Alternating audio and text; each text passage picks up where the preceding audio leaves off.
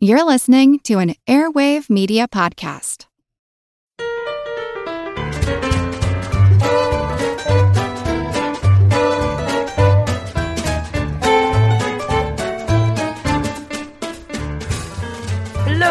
Smart, smooth, smoking, smashing, and smoldering smilers. Welcome to Good Job Brain, your weekly quiz show and offbeat trivia podcast.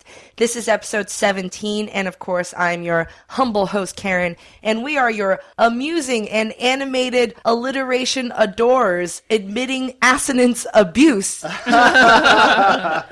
we have a, to start off the show, we have a quick uh, correction segment, which we're gonna lovingly called Um, actually, um, actually, uh, our last episode, I think we uh, confused assonance with alliteration. Just to clarify everything, so alliteration refers to Uh, it's at the beginning of words, kind of consecutive words. Yep. Repetition of consonant sounds at the beginning of consecutive words. not And It doesn't have to necessarily. be consonant. It can be, it can Oh, be really? vowel as well. My, Oh, my okay. understanding was it's just repetition of whatever the sound is at the beginning. Yep. So alliteration refers to the repetition of a of a particular sound in the first syllables of a series of words. Assonance is the repetition of vowel sounds and only vowel sounds to create internal rhyming. Right, So it's right. within. Oh, okay. uh, example would be how now brown cow right. and then there's also consonants. And consonants is the same thing with assonance but it's with consonants obviously. so it's the repetition of the same consonant in short succession. So an example would be all mammals named sam are clammy. Uh, pitter patter is both alliteration and consonants because we have the t p in the beginning for alliteration. So Jeez. just uh, yeah a lot of people wrote in a lot of word nerds out are, there yes, we Yeah. are sorry for being jackassidents. We, Sorry. We, jackass and then sounds Jack, good. Jack assonance. We aim to get it right. Should we introduce ourselves? Oh yes. So of course I am Karen. I'm Colin. I'm Dana. And I'm Chris. Yeah. Hall monitor. Let's do this. Let's jump into our usual general quiz segment, pop quiz hot shot. Get your barnyard buzzers ready. yes. Grabbed my cock. Okay. What? What? Man, This is a family show. starting salty today. Oh, sassy. All right, Blue Wedge, let's go. The Galapagos Islands are part of what country? That was Colin. I believe it's Ecuador. Correct. The islands lie about 600 miles west of the mainland mm-hmm. And known for, Tortoise. yeah, tortoises and lizards. Okay, Pink Wedge pop culture. On the TV show Arrested Development, Yes. what is the name of Michael Bluth's son? That was Dana. George Michael. Correct. George Michael. Of course. Played by, the uh, inestimable Michael Cera. yes, Michael Cera. And Yellow Wedge. The minimum legal age for what activity was established in July 1984 in most states? Dana. Is it drinking? Correct. Age established was 21, and this was yeah. 1984. What was it before? States had states had all different drinking ages before. Oh. Um, in the 80s, um, the federal government said that it would start restricting highway funds uh, to states if they didn't make their drinking age 21, um, on the idea that if it, a lower drinking age caused more accidents. Yeah. Got it. De facto federal drinking age is 21, but there is no law that says that it has to be 21. Right. Okay, let's do Purple Wedge. Who does a Bartolator worship? Oh. Chris. Bart Simpson. I- incorrect. Colin. I'm assuming it's Bardolator. Would that be William Shakespeare? correct. Oh, Yeah. Bardolator. Bardolator. Bardolator. Bart Simpson. okay, Green Wedge for science. The markings on a tabby cat's head often resemble what letter? What a weird oh, question. Oh, uh, it's an M. Is it? Correct. Yeah, yeah. Well, you do have cats. I do have cats. I, So- I am a cat Yeah. person. Okay, last question. Not question that you're here. a hybrid man cat. Oh, No. you're- What? He's what, a liger, really. What have you heard? He's a liger.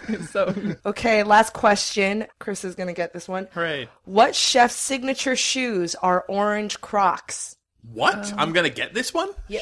what chef's Signature signature shoes, Shoes are are orange, orange Crocs. Crocs. Like those rubber Like the clogs. rubbery, Is it- orange rubbery shoes? uh, so I, I'm gonna. Is it Emeril? Incorrect.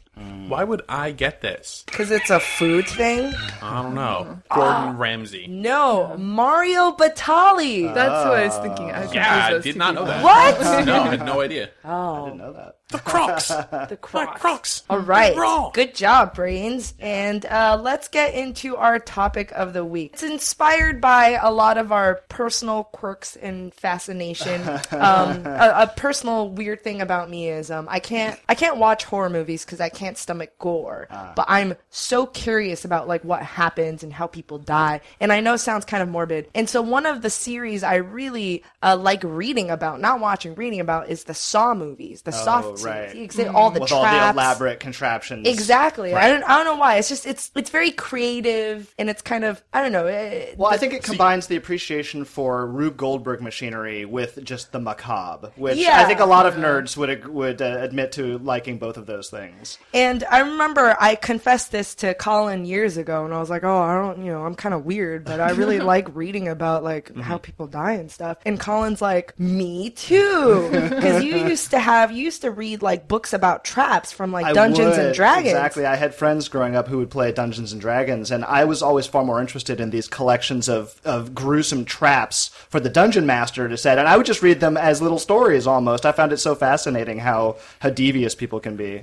And I personally think you're all left in the head. I, I was forced, uh, at, forced at podcast point to uh, to, Yeah. to read all about these crazy things. As, as you were talking, like a little wave of dread like washed over me. I'm feeling a little nervous now. I did not know that about you guys.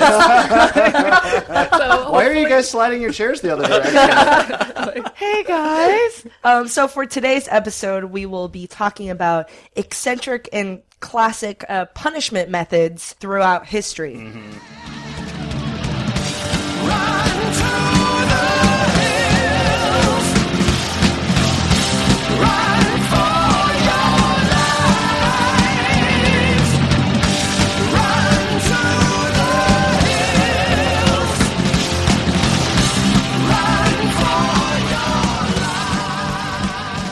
There's always been this this fascination. Like even if you go to like a Ripley's Believe It or Not museum today, especially the one that's in Times Square, where there's like this massive room full of like medieval torture devices. So uh-huh. people in contemporary times have always kind of been fascinated by older torture devices, things that were used or may have been used in medieval times, and even even like in the 18th, 19th centuries, like there'd be exhibitions of medieval Sure. torture devices, things like that. And so, you know, you have ones that are meant just simply to mess with people or leave them disfigured, right? But then there's actual like devices that are used for like Execution. Execution. right, Executions right. That are san- that are sanctioned by some sort of authority or a government. or- Yes, right. yeah, yeah. That's not just like something that some guy has in his basement, right? Right. I mean, right. Or not that not that the Spanish Inquisition wasn't sanctioned, but uh, I, Yeah. yeah. well, I think you know it's interesting. We're talking about the difference between stuff that's just to kind of torture and maim and stuff that's official punishment. Really interesting to me. And uh, you know, as we're talking about getting ready for the show,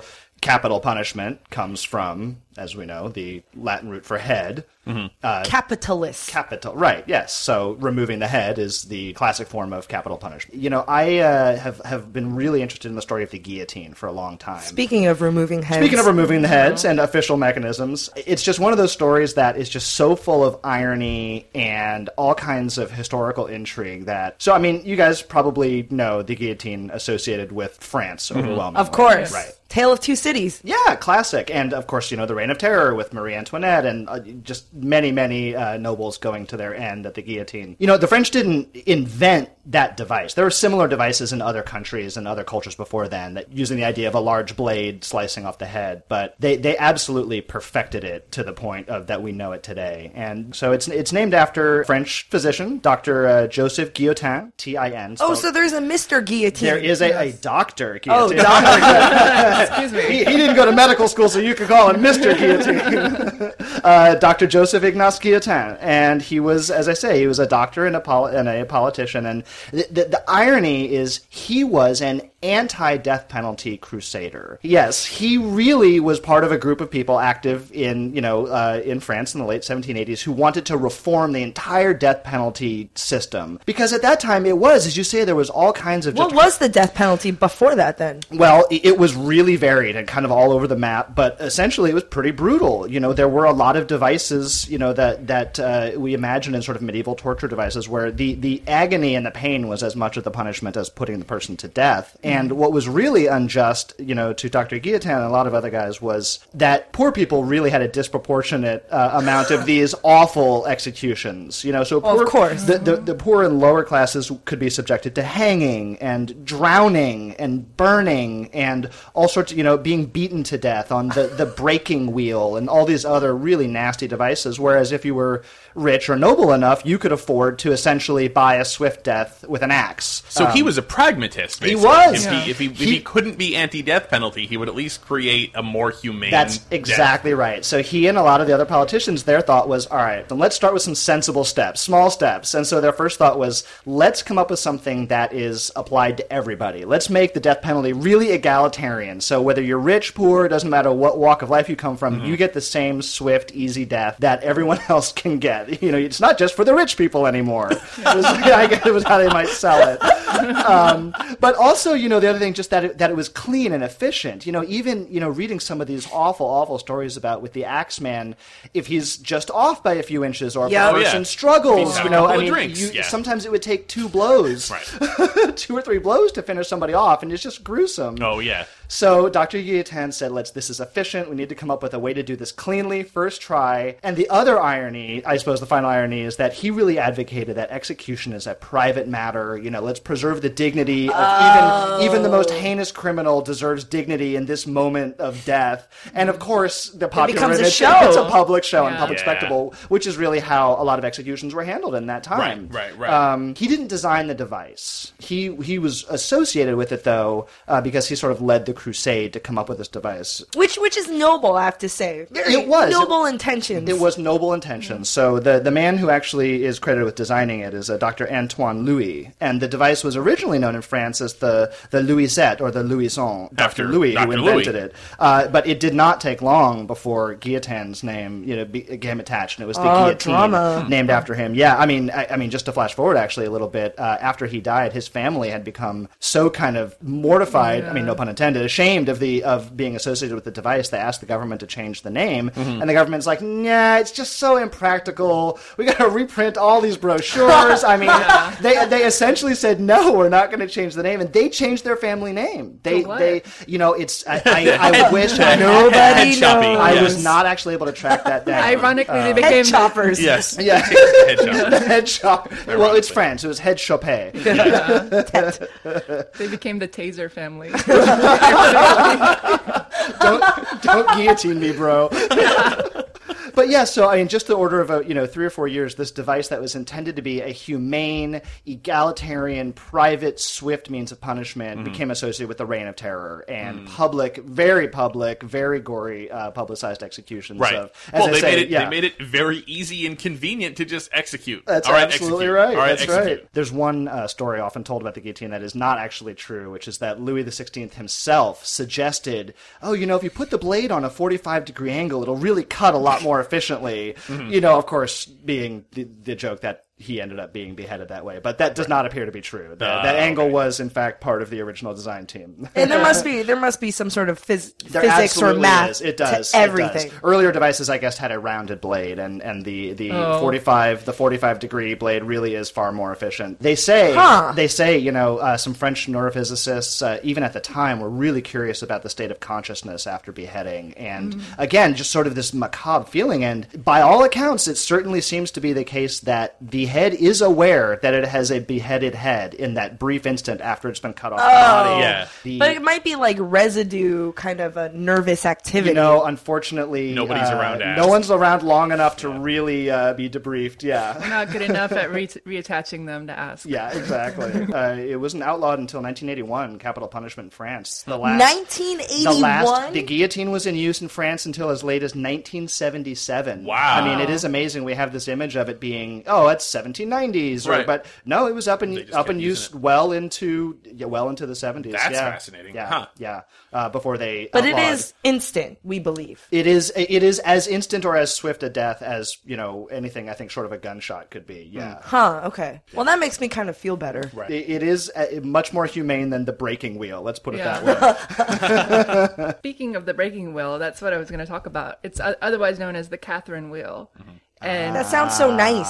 doesn't it? I mean, it's also the name. They all of it. sound so lovely. Yeah. I don't think I ever knew that. That the Yeah. band, the Catherine Wheel. I don't think I ever knew that was. the Yeah, the Ah. '90s alt rock British band. It's also like a firework, Right, And it's a kind of window. It's also like a really intense torture device. Mm. A person is strapped to a wheel, like maybe a wagon wheel or something like that, and then there are hammers that come out and hit them while it's turning. So like you can beat them to death, and Mm-hmm. that's kind of where the coup de grace comes from where like the mercy blow like if somebody's re- you would hit oh. them in the head or like in an organ or something to Because make it faster unlike the guillotine, this is not instant. no This is this is the example of the really drawn out, and and in this case, they wanted it to be really drawn out, Yeah. right? Especially in front of a crowd, like you want. Right, to it see. It's Somebody... a public spectacle. Don't Yeah. let this happen to you. Yes, exactly. And it's probably why the guillotine wasn't a private matter either. It's still the point of showing everybody this is how we deal with people who violate our social contract or whatever. Mm-hmm. But um, it was named after Saint Catherine of Alexandria, so it w- it existed before she did. So she was going to be killed on it, but the story goes that it fell apart um, when they were about to attach her to it, and so they ended up beheading her instead. Oh, okay. Well, that's, So yeah. right, so well, we got this guillotine. Let's use that. What a way to give your name to something. Right, right. And in fact, the Catherine wheel is on the flag, the coat of arms for a ton of cities. Really? Yeah. Really? Oh yeah. Yeah, because she's Saint Catherine is their patron saint, and then her symbol is the torture device. Ah. It wasn't used to kill her. Yeah, the- Awkward. I think I assumed that in a lot of cases that was like the wheel of fortune, the wheel of life being represented. Wheel of life- wheel of death, wheel Well, of yeah, life. hey. Yeah, so you know, as I was kind of saying in the beginning, um, a lot of people are, you know, as as today, people hundreds of years ago were, of course, fascinated to look at, you know, these medieval instruments of torture, and so, of course, you know, they're, the Robert J. Ripley's of the 19th century would, of course, arrange exhibitions and things, and people would, you know, pay a penny to go and just look at these things Right. and be told It's like the freak show these of. stories that we're telling now about, oh, this is what they do with it, and then they'd hit you and whatever. And as you might imagine, in the days before, you know, Karen could go onto Wikipedia and fact check, there were a few uh, embellishments or simple outright frauds. Like, and I found out about one of these. For example, um, people have said that uh, at this point, I, I couldn't find definitive information on this, but.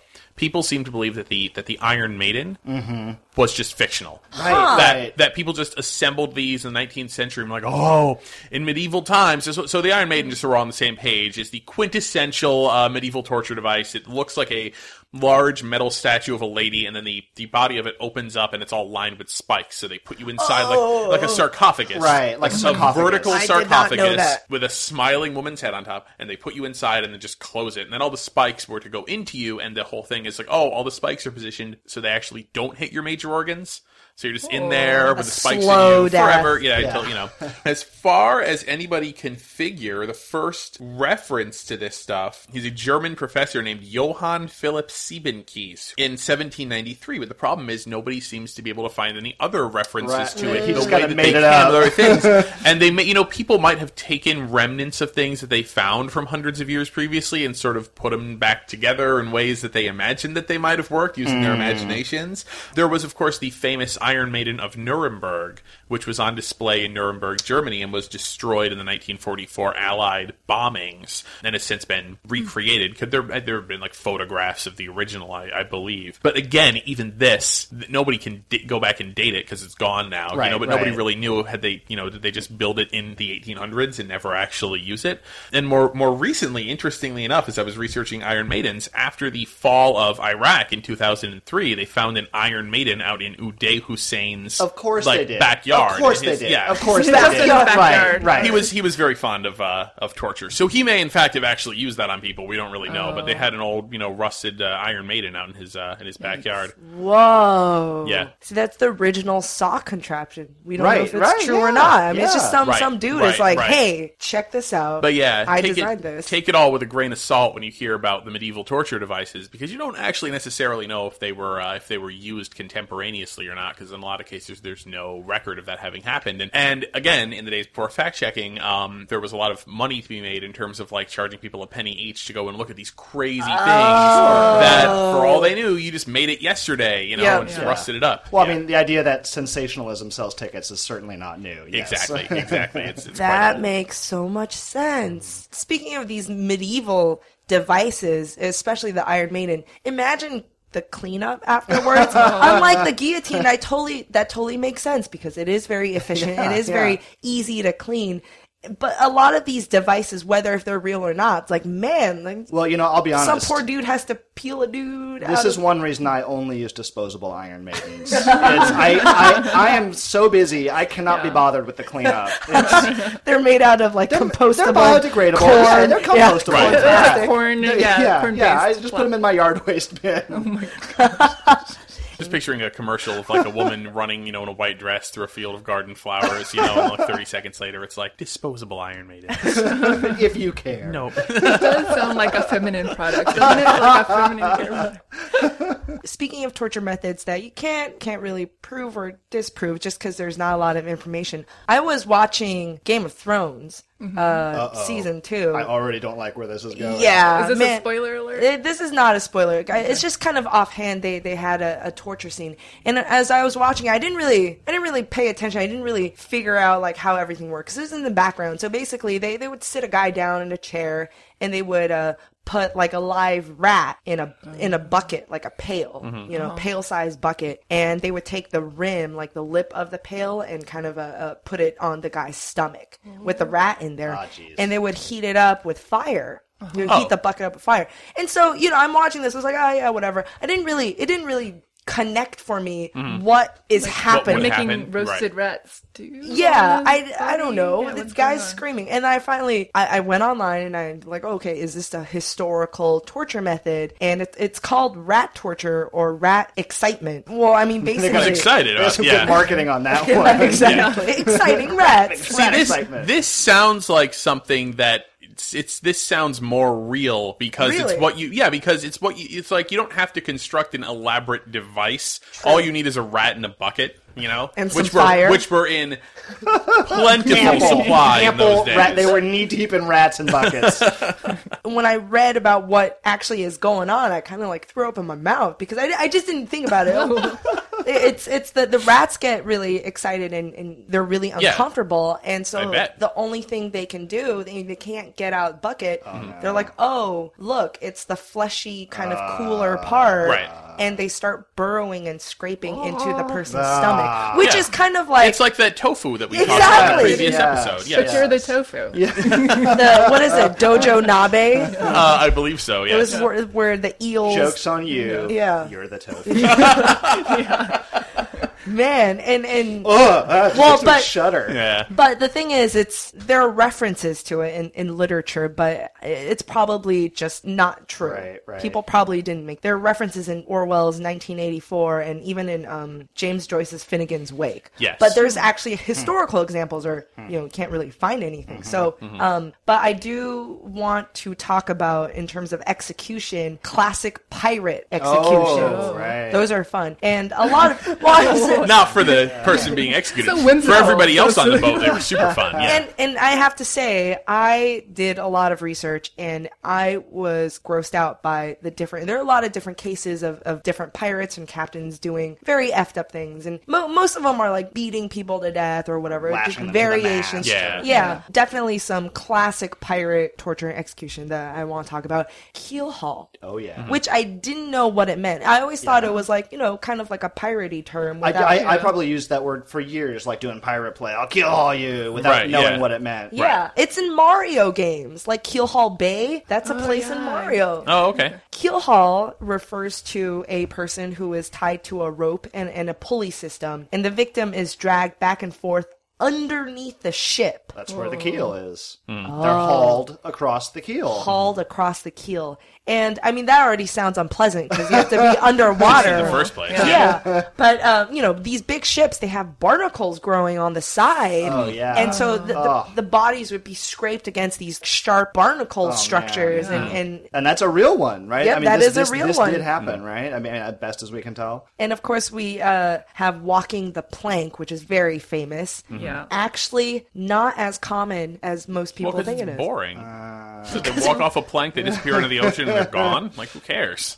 It That's makes not. it- that's not fun. That's not passing the hours. It's very efficient. Yeah, it's But, too like, efficient. I, like, yeah, yeah, it's too of, like- efficient. Why don't just throw them? Exactly. Yeah. Why? why It's Yeah. like the way like doing the ra- the rat in the bucket is not very efficient. It seems like it would take a long time for. Yeah, but again, it's But not like there's- they, there they were more efficient have. ways. Yeah, They but had fire, Yeah, like, but, right in their yeah, hand. but it's like they didn't have Netflix in those days. So I mean, it's like just filling the hours. Well, I, I can see. Fire I can see walking the plank. Fire rat. Fire being a staple of like movies and TV because like walking the plank just has so much drama, Tension. Like, you're inching out to the edge, like Exactly. you pauses, but yeah, it doesn't seem practical at all. and it's not throw you 'em know, off the edge. Yeah. in, in literature and movies and whatnot, it's not as gruesome as the other things. So walking the plank seems like it's a very high tension, but, but It's low great. You know what? It's, it's good for kids. It's good for Yeah. pirate movies for kids. Oh, I'll make you walk the plank, and they walk off the plank, and they, they go into the Then ocean. right, and you know? just don't need to see what happens after There's a that. Right, Right. right, right. Yeah, Uh, they, they, you- took, they took the keel hauling scene out of Peter Pan.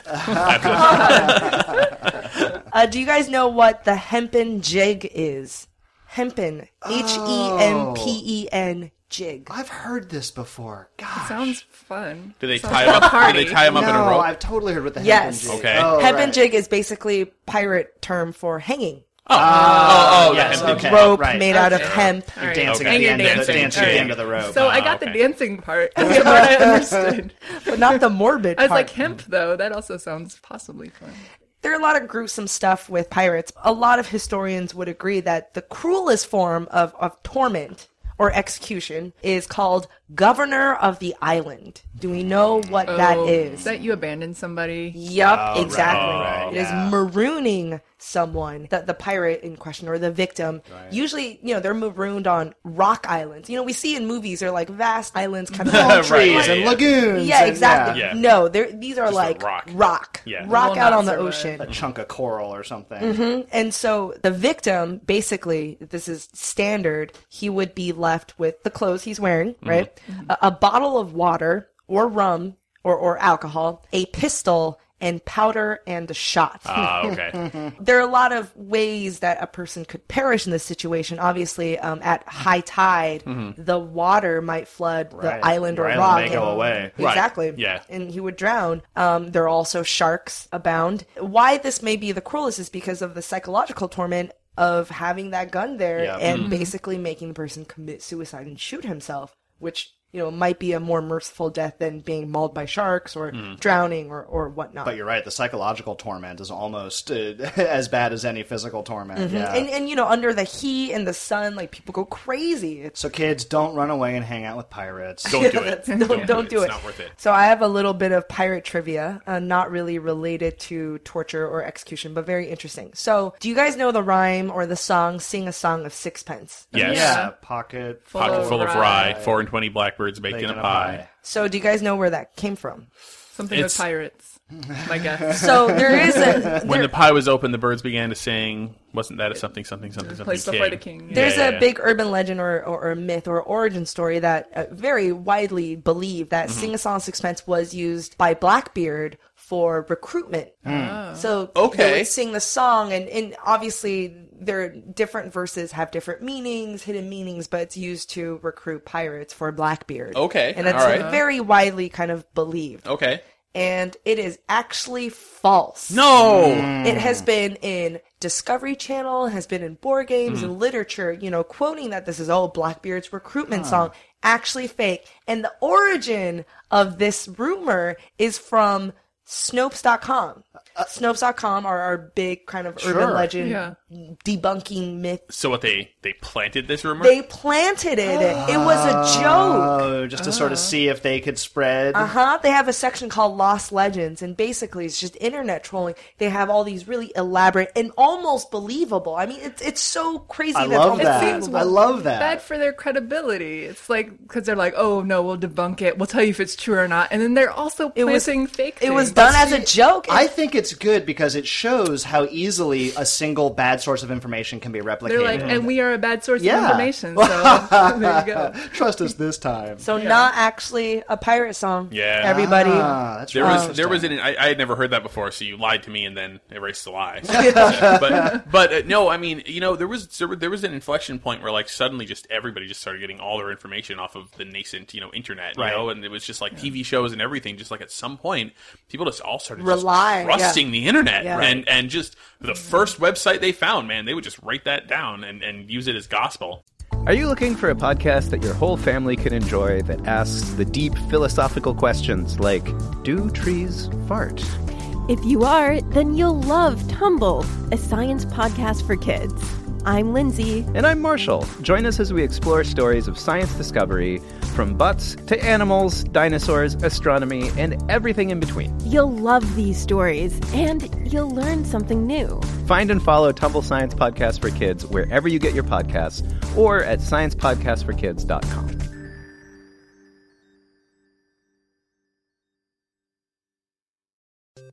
Hey, Matt, did you know that wombats poop cubes?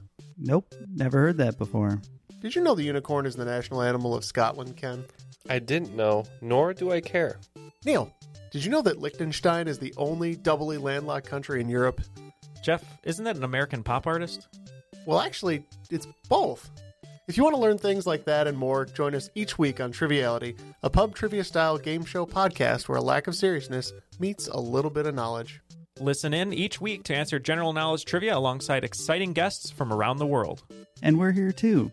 Join us every Tuesday for new hour long episodes of Triviality, plus tons of extra theme content on everything from The Office and Lord of the Rings to science and geography. And sometimes we even do sports. Find us on all your preferred podcast apps and take part in the fun of playing bar trivia without the need to wear pants. Real mature, Jeff. Forget it, Neil. It's Triviality. So when we were talking about torture, one thing kind of jumped to my head as something that I wanted to investigate and look into, and not necessarily this would be considered torture, but in terms of like you know whatever it is, sort of applying pressure on somebody to try to get them to do something that you want them to, and and, and um, Like the Vulcan pinch. Yeah, well, no, metaphorical Oh, pressure. oh, oh, oh, oh, got it, got it, got it, got it. Um, I'm so- the nerd making Star Wars references, and you can just slip in Vulcan Pinch, and no one blinks. So I'm gonna th- I'll, I'll throw this out there as a uh, feeling I'll- persecuted. nerd, nerd persecution. I got the Star Sorry, Wars sorry. reference. So I'll throw this out there as a as a sort of a quiz, um, just to see if anybody can get this answer. So in 1989, U.S. forces invaded Panama under the name Operation Just Cause, um, in an effort to throw out dictator Manuel Noriega. Noriega, right. When they went into Panama, Noriega ended up holing up in the Vatican embassy in Panama. Um, not hiding there, but he was in there basically protected because it was the Vatican embassy. Um, There's a Vatican embassy in Panama. Only in Panama. Are there other ones? Yeah, of course there are. Sure. Oh, The Vatican is a country. it has embassies in other countries. oh. Hold up And in I the thought Vatican. God embassy. lives. And so the United States, very kind of famously at that point, put on a, a program to try to force him out of there by playing at high volume loud heavy metal music. Oh, that's right. No! Yeah. Um, it was like setting up massive speakers and just flooding the Vatican they can't go in. with loud music. Yeah, because they can't just right, walk in there. But they tried Oh. to break him down by like playing this music, including several popular 1980 songs, but including which Van Halen song. Would anybody like to venture a guess as to which Ooh. Van Halen song they might play at him? Oh, Panama. Oh. Indeed. Yes. They played the song Panama. so, so in fact, uh, Never it say was- the military doesn't have a sense of humor. So Southcom Network Radio, which was the radio station that was like listened to by the troops while they were for Southcom as being like U.S. Southern Command. So that was the radio station that they would play music on for the troops, and, and and that was what they were playing to them. And so that radio station actually took requests for songs from the troops as to what songs To they torture. wanted to That's blare into the Vatican. Wow. Uh, and of course, Oh my many of them, God. of To get course, had a- Noriega out. to get Noriega out. Um, and so many of them had a not so subtle message. So uh, some of the songs that were played, there's a list. So some of the songs were uh, Judas Priest, "You've Got Another Thing Coming," uh, Billy Joel's "Big Shot." Tom Petty's "Feel a Whole Lot Better When You're Gone," uh, and Rolling Stones' "Rock and a Hard Place." Uh, Some of the songs, just some of them that were that were That's blared great. in there. This one's going out to Manny N. the embassy. exactly, exactly. Um, and so I, and so what's interesting is I thought about okay, this this idea of like you know blaring loud music into something to get people to come out. We know, did it work. It worked.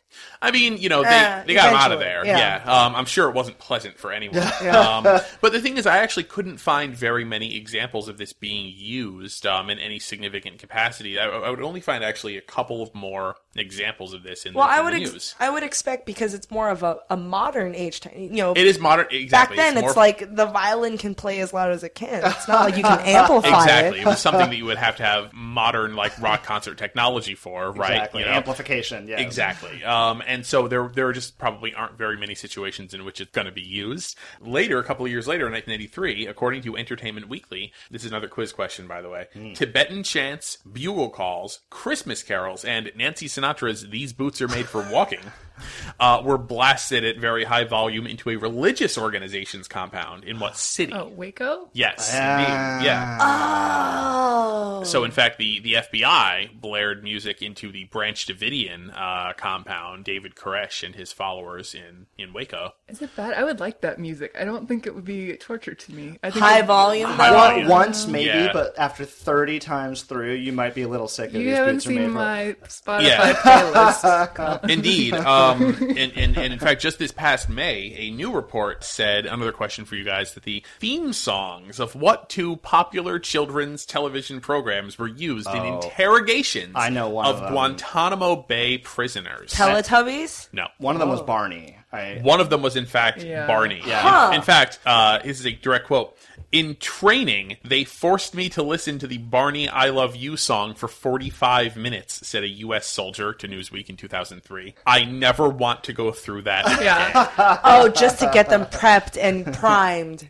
'Cause Uh, they'd yeah, no, no, so it. that they would understand what the psychological kind Wow. of toll is of having to listen to this at loud volume. It's a song that never ends. That It one, is. too. It is not. That would be great. Uh, but no, it's in fact the Sesame Street theme song. Aw. Yeah, uh, the Guardian uh, also reported this was again this this report from this past May that Wow, other these are great trivia. other tracks used uh, played at Guantanamo prisoners included Metallica's "Enter Sandman" oh. uh, and Britney Spears' "Baby One More Time."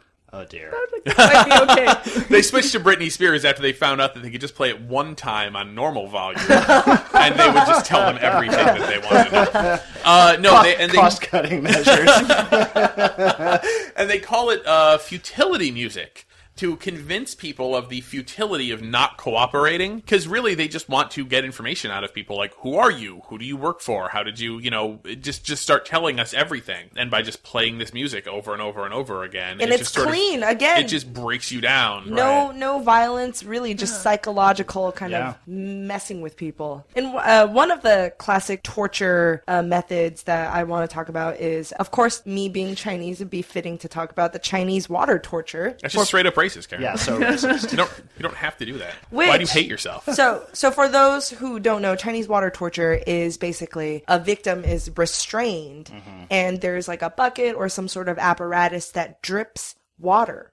Droplets of water would hit on your forehead, kind of between Right. your eyes. You listen to that, you're like, ah, that's whatever. It doesn't sound that bad. Apparently, it drives people crazy. It's just the regular, steady, just drip, right? so, well, okay, to go back, the Chinese water torture actually is not Chinese. Oh. It is invented by an Italian dude, Oh. uh, Hippolytus de Marsiliis. and uh, so he's credited with inventing a, a form of water torture, and he kind of got the idea because uh, he saw droplets of water falling one by one on, on a stone and gradually made a little divot, like a like a hollow. So he's like, hmm, what will happen if I do this to the human body? There is a very famous episode of Mythbusters where they actually try to debunk or support whether or not like this is an actual valid kind of Right, form of torture. It is very unpleasant. I remember that, and it doesn't. It didn't take long. I remember Mm-hmm. watching on that show. Uh, yeah, I mean, it's. i I can. Uh, it, again, it's the kind of thing where you imagine as a kid. I remember hearing about it. I'm like, oh, it's just water on your head. What is that? Right. But very quickly, I can see if you're just restrained there. So that's the thing. I mean, uh, people have found, and scientists and researchers have found that dripping water on the forehead uh, wasn't really particularly stressful or you know effective as a torture method. It's the combination of the restraining, Yes. uh, uh, immobilizing the victim, and the water drop is actually not regular. It is random. Oh. So so the the victim wouldn't know when the next drop is coming mm-hmm. Oh man. yeah. but it can see the collection of water like up ahead mm. mostly psychological and, and just discomfort and being restrained and so that is chinese water torture you know, one of the more really common ones in terms of pop culture, and you know, I remember growing up is like the stocks and the pillories, Mm-hmm. right? You know, like we see it in cartoons about colonial times and medieval I don't know what those and- are. So I know you know them if I describe them. So the stocks and the pillories are you have that image of the person who's done something wrong, and they're in uh, a board that's either holding their head and their hands captive. oh And you know, often the, the image will be of the person in the town square with their with his head and hands through the board, captive, upright, and people are throwing tomatoes at him, or you know, Cabbage. um, those are the pillories. So the stocks are pretty much the same thing, but the stocks are for your feet, so they tend to be lower on the ground. Oh, okay. And so it would be the two planks that would hold. They would go around your ankles, and so Oh. like socks. that's oh, there you go. That's how you can remember it. Stocks like socks, Mm-hmm. and you know this was pretty popular in, in medieval times, and it came. does it count as torture or just kind of like It was- humiliation well, so it was really the goal was more public humiliation and punishment, you know, and it would be for anything from theft to various petty crimes up to more serious crime, perjury, things even like that. And the idea is that you're in the public square being humiliated for what you did, and generally it would be you know a few hours, maybe up to a few days, uh, depending on what you did. Reading about it was it was so much more than just being in the thing of having a tomato thrown at you. So it was a very public spectacle to be on pilloried. So you would be taken, you'd be put into the pillory. A big notice will go out to the town. Hey, everyone, there's someone in the pillory in the town square. Come, on down. look. Come jeer Come and mock. on down. You could, you could essentially had license to do whatever you want. You people would throw rot, rotten eggs and moldy fruit and fish guts Mm. and feces, and you could spit on people. I mean, it was really kind of just free license to really let the Yeah. person have it. And And so it was where they um, where composting came from. It was because, at the because base they of the found post, out yeah. that at the base of the post, the rich, The rich soil, would develop. Yeah. all these so, earthworms so earthy around here. So I don't know what this says about me, but reading about the things that would happen to you, somehow the food and all these things being thrown at me sounds terrible. But Mm-hmm. apparently, the village children would come and just tickle your feet mercilessly. Oh. So just imagine being locked in this thing and people Yep. are hurling insults at you, but Right. you've got the village children tickling your feet while you're locked in there. I mean, I don't mean to make light of it, but And you're just sounds- laughing your your, your sounds ass off while absolutely poop is terrible. getting Lick your flung into your face. Yeah. Right, right. wet willies Um, and as I say, you know, this, this Hurts came- donuts. This, this So was- many Hurts donuts. Hurts donuts. The one thing, again, an image from popular culture is uh, it's related to a barrel pillar, barrel pillorying, which is if you were like the town drunk or doing something bad for drunk, they would put a barrel over you. You Hmm. and it came in two forms. Like either they would cut the hole out and stick you in the barrel, but another form is there would be the bottom would be cut out and you would essentially wear the barrel like like a, a shirt. Hmm. And that image of sort of the I see that drunk- all the time. I see that all the time in you know as I say Cartoons. colonial pilgrim Where's or Puritan Waldo? era, right? And Mm-hmm. I think as a kid, my thinking was always like, oh, that town drunk, he lost his clothes, all he has is a barrel. Right, yeah, yeah. But no, it was that was the punishment, Punishment. for being the drunk and disorderly was they would take your clothes and you would have to wear that barrel around for whatever the duration of your sentence was. Oh man! Yeah. and you know, if talk about going to the bathroom, that's oh grody. So yes, I looked up being tarred and feathered, tar Ah. and feathering. Being tarred and feathered sounds really brutal. Like tar is, Well, you 'cause know, it's the It's- heat. yeah, it's it's like hot, it's right? It's- really yeah, hot. it's Like, cooking your skin. You make asphalt out of it, or you put it on roofs to Mm-hmm. patch it. And yes, that kind of tar would burn you, and it probably would kill you to have that poured over you. They probably were talking about pine tar most of the time, which is has a lower boiling oh. point, and they use it on ropes, so it has to be flexible. Ah. And sailors actually would they'd put their hands in it. There's a reference to it in Moby Dick. Well, that's what ba- baseball players use pine tar, like Huh. you know, mm-hmm. pine tar Yeah. resin to, to hold the bat better, or pitchers will put it on the ball, or yeah. Yeah, it probably hurts, but usually people didn't die. At least when they did it, they did it a bunch during the American Revolution, and ah. those people didn't usually die. There were So no it was more yeah. just the adhesive. The sticky part, The not the heat. They just had to take a long shower Yeah, afterwards. it was a very political thing to do because it's so humiliating and it's like a vigilante justice kind of thing. Yeah. So they did it to tax collectors or like debt mm. collectors or ah. um, strip their shirt off and then paint them with the tar and then feather them. The- People have died from it. yeah, I always had the idea that it was like boiling hot road tar or mm. something. They did it to to Joseph Smith Jr., the founder of the Latter Day Saints. Huh. They did it to him. And do you know what collaboration horizontal is? Have you heard of that? Urban Uh, It Dictionary. sounds a little Yeah, dirty. I know. Well, it kind of is. I'm glad I said it in the right tone. So it's it's kind of the idea of you're sleeping with the enemy. So ladies who Oh, oh, in okay. France, Oh. who oh. who were the girlfriends of Yeah. German soldiers, it would happen to them. It happened, you know, the collaboration Horizontal horizontal. collaboration. That's so funny. Very PC. what a military. Yeah. Yeah, Yeah. right. Yeah. Oh, and I feel like this may come up in trivia, but Edgar Allan Poe wrote a short story about tarring and feathering. Huh. and it's called it has a very wacky name it didn't sound very edgar allan poe to me so that's why i feel like it would be a trick trivia question and it's called the system of dr tar and professor feathers and it's it features a staff of an insane asylum Sounds like a children's book. doesn't it yeah. I read Professor Feather's dissertation, and I have to tell you, I, I'm not fantastic. he convinced. I- deserved everything he got Oh man. Well, it was it was kind of intense. It was kind of heavy, but, It was- but yeah. very interesting. I I think safe to say we could have gone much more gruesome if we had wanted to. Let's move on to a more lighter fare because for our last trivia segment we have music round. Yay! Music round is back. Yay! Return of music. We're going to play an incredibly loud. Uh, Panama. Usually, music round, I will be playing five clips of music, short clips, and you would have to identify the artist performing the song. And uh, there is a theme, but I'm going to tell you the theme to this round because there is a second part to the quiz. I will be playing songs made famous from movies. Okay and that's the theme. And not only do you have to tell me, uh, identify the artist performing the song, you have to also identify what movie Okay. was the All right. song So featured each one, in. each Okay. one is a two-parter. Yep. Okay. all right Are you guys ready? Let's do it.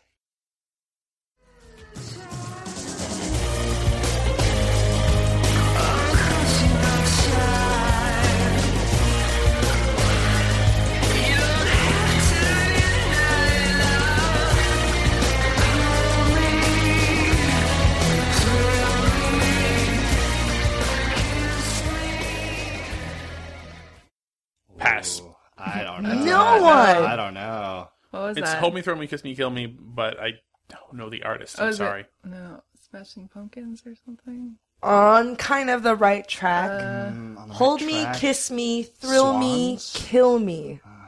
By U2. It sounded like U2. okay. Okay, Oh, I was geez. gonna, Sorry. Yeah. Yeah, I doubted myself. it did sound like U2, but I don't know on what. display, But I don't know what movie it's from. I'm gonna. I'm gonna. This was a big hit. I'm gonna guess like one. It of the was a big Batman- hit, I'm gonna guess one of the Batman movies. Correct. Really? Ah, oh, all right. It was from Batman Forever. Okay. Oh, And you probably uh-huh. remember I- I the made famous the- song, yeah. which is Seal's "Kiss from a Rose." Sure, Okay. was sure. also in that same album. And Smashing Pumpkin, the end is the beginning is the end, or the beginning is the end is the beginning. I, Whatever. I, I simply made the wise choice of not seeing Batman forever.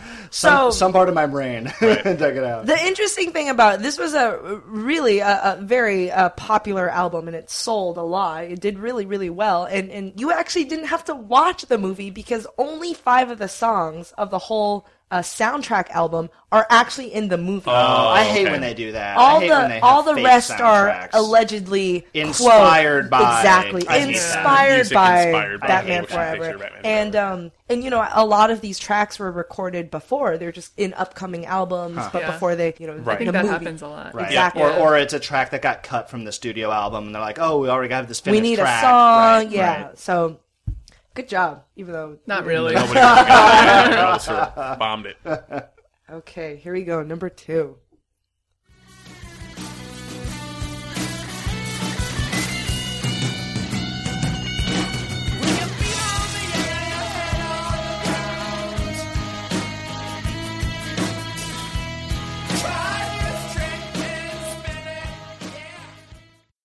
Very famous scene.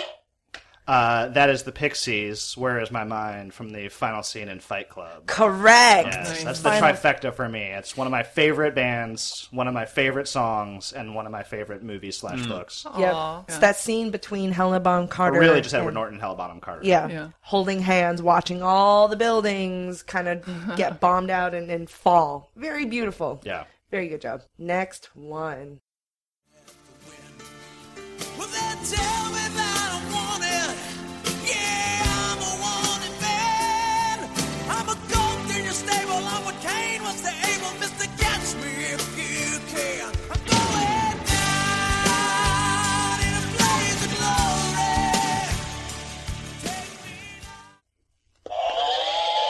Dana. Uh, why did I race you to it? But I think it's Bon Jovi. Correct. Is it? Uh, it Young Guns or Tombstone? Young I, I was gonna. Is it? Oh, is it? It's one of those like like. Uh, is it Sil- movie. Silverado or Young Guns? It's one of those, right? Okay, It is not Young Guns. It is Young Guns 2. specifically, specifically for the second Young Guns movie, 1990 Young Guns 2. Emilio Estevez, one of the, the stars of, of Young Guns 2, originally asked that uh, Bon Jovi's Wanted Dead or Alive to become the theme music for Young Guns 2. John Bon Jovi actually, he didn't allow it. Huh. He said no. So instead, he actually, you know, he's not a bad guy. He still wrote a, a new song, which is Blaze of Glory, this song, ah. to be used in Young Guns 2, and actually ended up with the Oscar nomination. That's pretty. I did not know that. That's really interesting. Yeah. That was his like way of like, no, sorry, but here's something else. Exactly. And, hmm. and, you know, to be honest, I think Wanted Dead or Alive is a much better song. But maybe he knew that too. yeah, I, I think so. All right, here we go. From behind the walls of doubt, a voice was crying out.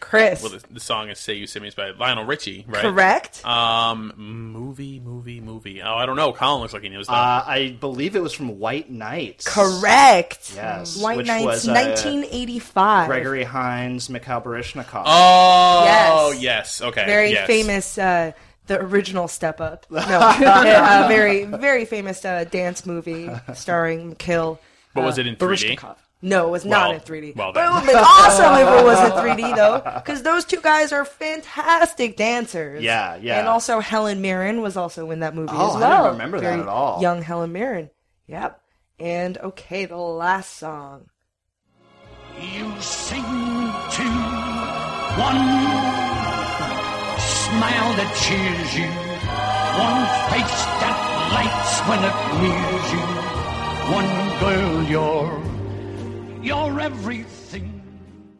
Oh God, it, it, I feel like it's on the tip of my tongue. It feels familiar.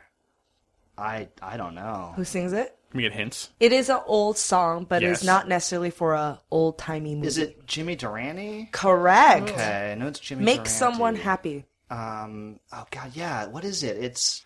It's from. I, I feel like it's from some sort of like mid '80s, late '80s, Like Sleepless in Seattle or Billy- something like that. Correct. Is that what it is? Yeah, yeah, exactly. Yeah, yeah. Mm-hmm. I was gonna, I was gonna in say, Seattle. I, I swear, I was gonna say some sort of Billy Crystal or Tom Hanks movie. I really was. starring Meg Ryan and Tom Hanks, and and it's not an old timey movie, but there's a lot of old timey nostalgia, especially classic movies, classic songs. Well, they have the running. Is am I thinking the right movie where they're all sort of uh, the female characters are watching an affair to remember throughout Yep, the movie, and they're meeting right? up on top of Empire State Building. Right, so right. good job, everyone. Good job, Good job, Brain. and so that is our show. Uh, thank you guys for joining me, and thank you guys, listeners, for listening in. Hope you learned a lot of stuff about torture and execution. Hope it wasn't too torturous. yeah. Hopefully, Oh, y'all. Punny turn. Good data. Uh, and and also importantly, you know the difference between alliteration and, and assonance and consonants. And well, mo- most importantly, we now know. And uh, yeah, you can find us on Zune Marketplace, on iTunes, on Stitcher, and also on our website, goodjobbrain.com. We also have a Twitter page, which is just at goodjobbrain, and also a Facebook page, and we put some interesting tidbits and video and, and facts and questions and stuff. So you should join us there, and we'll see you guys next week. Bye-bye. Bye. Bye now. Bye-bye. Bye-bye now.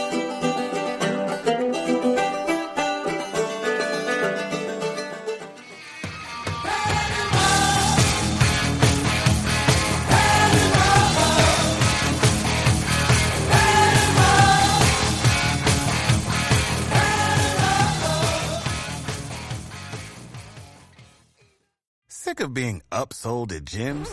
My guy, you're currently a base member. For $90 more, I can upgrade you to our Shred membership. For 130 more, you'll be a Swole member. And for just $300 more, you'll reach Sweat Platinum.